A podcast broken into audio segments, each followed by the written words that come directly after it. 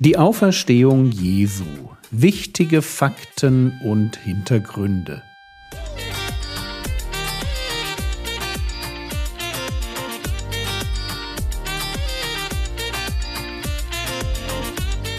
Theologie, die dich im Glauben wachsen lässt. Nachfolge praktisch dein geistlicher Impuls für den Tag.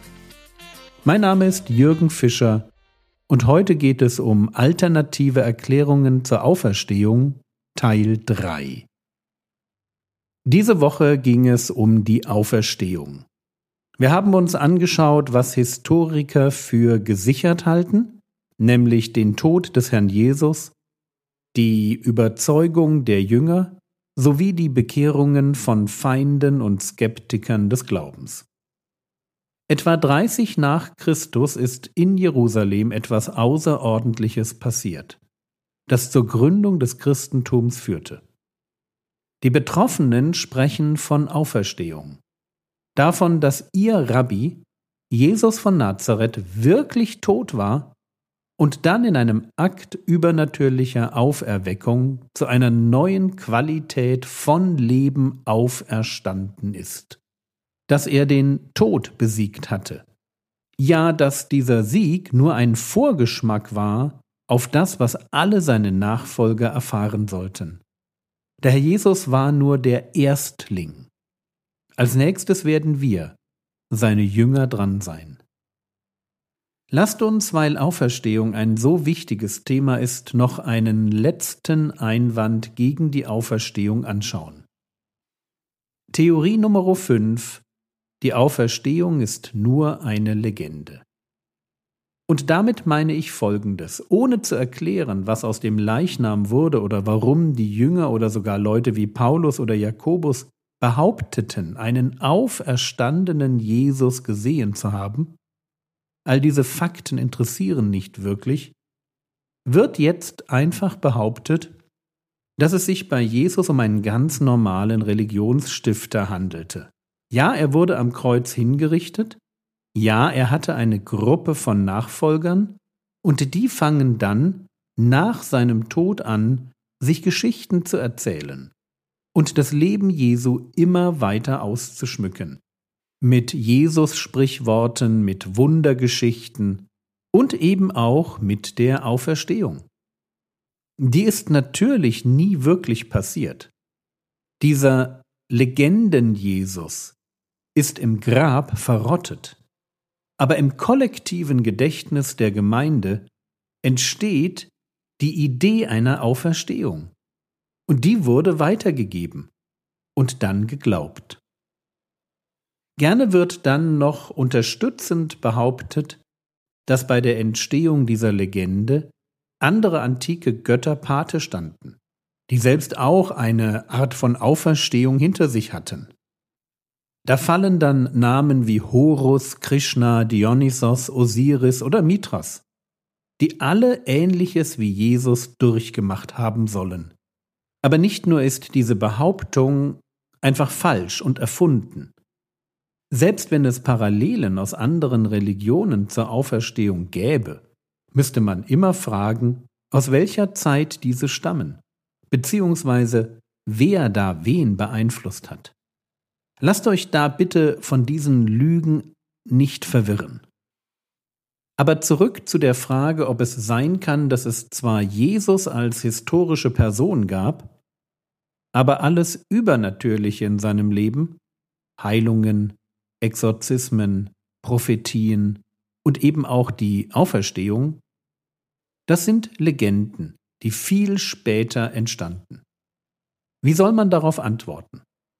Es stimmt ja, dass die Jünger anfänglich viel mehr Vertrauen in mündliche Überlieferung hatten als in geschriebene Berichte.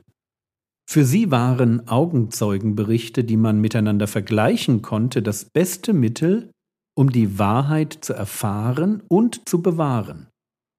Das ist heute übrigens nicht anders. Deswegen gibt es Zeitzeugenprojekte. Erst als die Augenzeugen auszusterben begannen, dann fangen die Jünger an, die Evangelien zu schreiben. Also, was sagen wir zu der Legendentheorie? Vier Einwände. Einwand Nummer eins: Die Evangelien sind als Literaturtyp keine Legenden. Lasst mich dazu einen Fachmann zitieren. C.S. Lewis schreibt, Zitat, Alles, was ich im Privatleben bin, ist Literaturkritiker und Historiker. Das ist mein Job. Und ich kann nur sagen, wenn jemand sagt, die Evangelien seien entweder Legenden oder Romane, dann zeigt diese Person einfach ihre Inkompetenz als Literaturkritiker. Ich habe sehr viele Romane gelesen und weiß ziemlich viel über die Legenden, die unter den Völkern entstanden sind. Und ich weiß sehr gut, dass die Evangelien nicht diese Art von Literatur sind. Und das sagt jemand, der nicht sein ganzes Leben mit der Bibel verbracht hat, sondern ein Kenner von Mythen und Legenden ist. Also die Evangelien sind als Literaturtyp keine Legenden. Einwand Nummer zwei, die Evangelien sind zu kompliziert.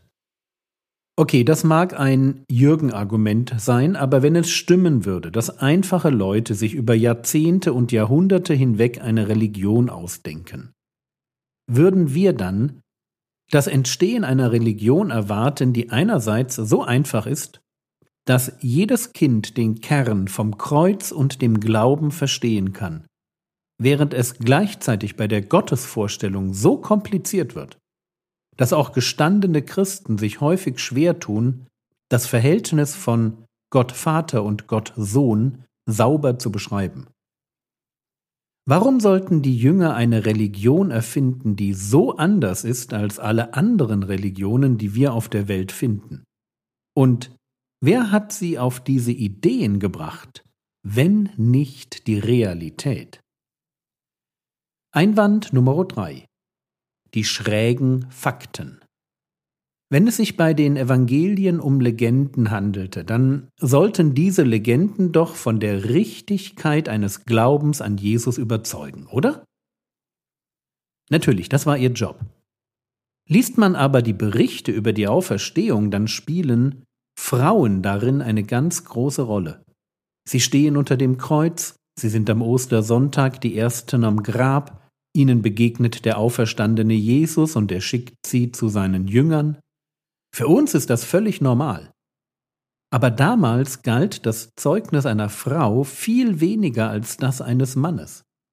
Wären die Evangelien nur Legenden, die man sich ausgedacht hat und die dazu dienen, Glauben zu wecken, es wären Männer gewesen, die man als Zeugen angeführt hätte. Ein amerikanischer Autor hat es gut auf den Punkt gebracht. Zitat es ist ein unmissverständlicher Hinweis auf den Wahrheitsgehalt des Berichtes von der Auferstehung, dass Jesus in einer von Männern dominierten Kultur zuerst Frauen erschien. Oder mit meinen Worten, man erfindet keine Legende, die meine Zuhörer vor den Kopf stößt. Und das Zeugnis der Frauen ist nur ein Beispiel für schräge Fakten. Es gibt noch viel mehr.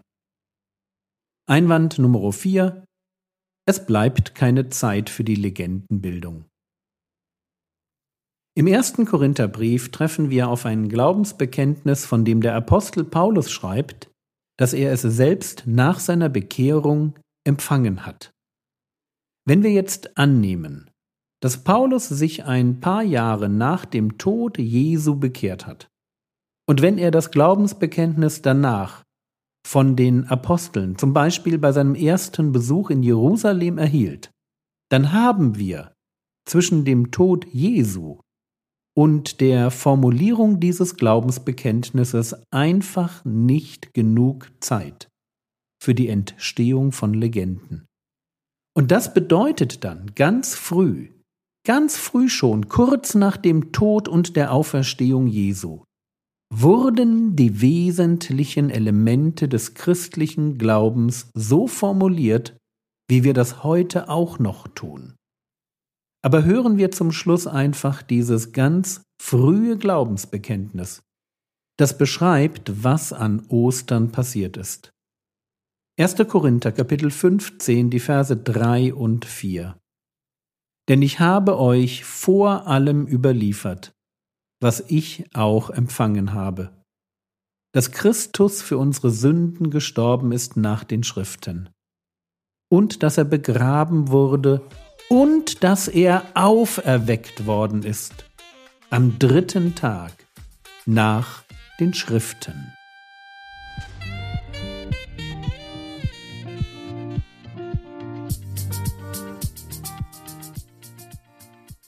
Was könntest du jetzt tun? Du könntest dir überlegen, welche Fragen rund um die Auferstehung für dich noch offen sind und nach Antworten suchen. Das war's für heute. Nimm dir doch heute am Karfreitag eine extra Portion Zeit, um dem Herrn Jesus für das zu danken, was er für dich durchgemacht hat.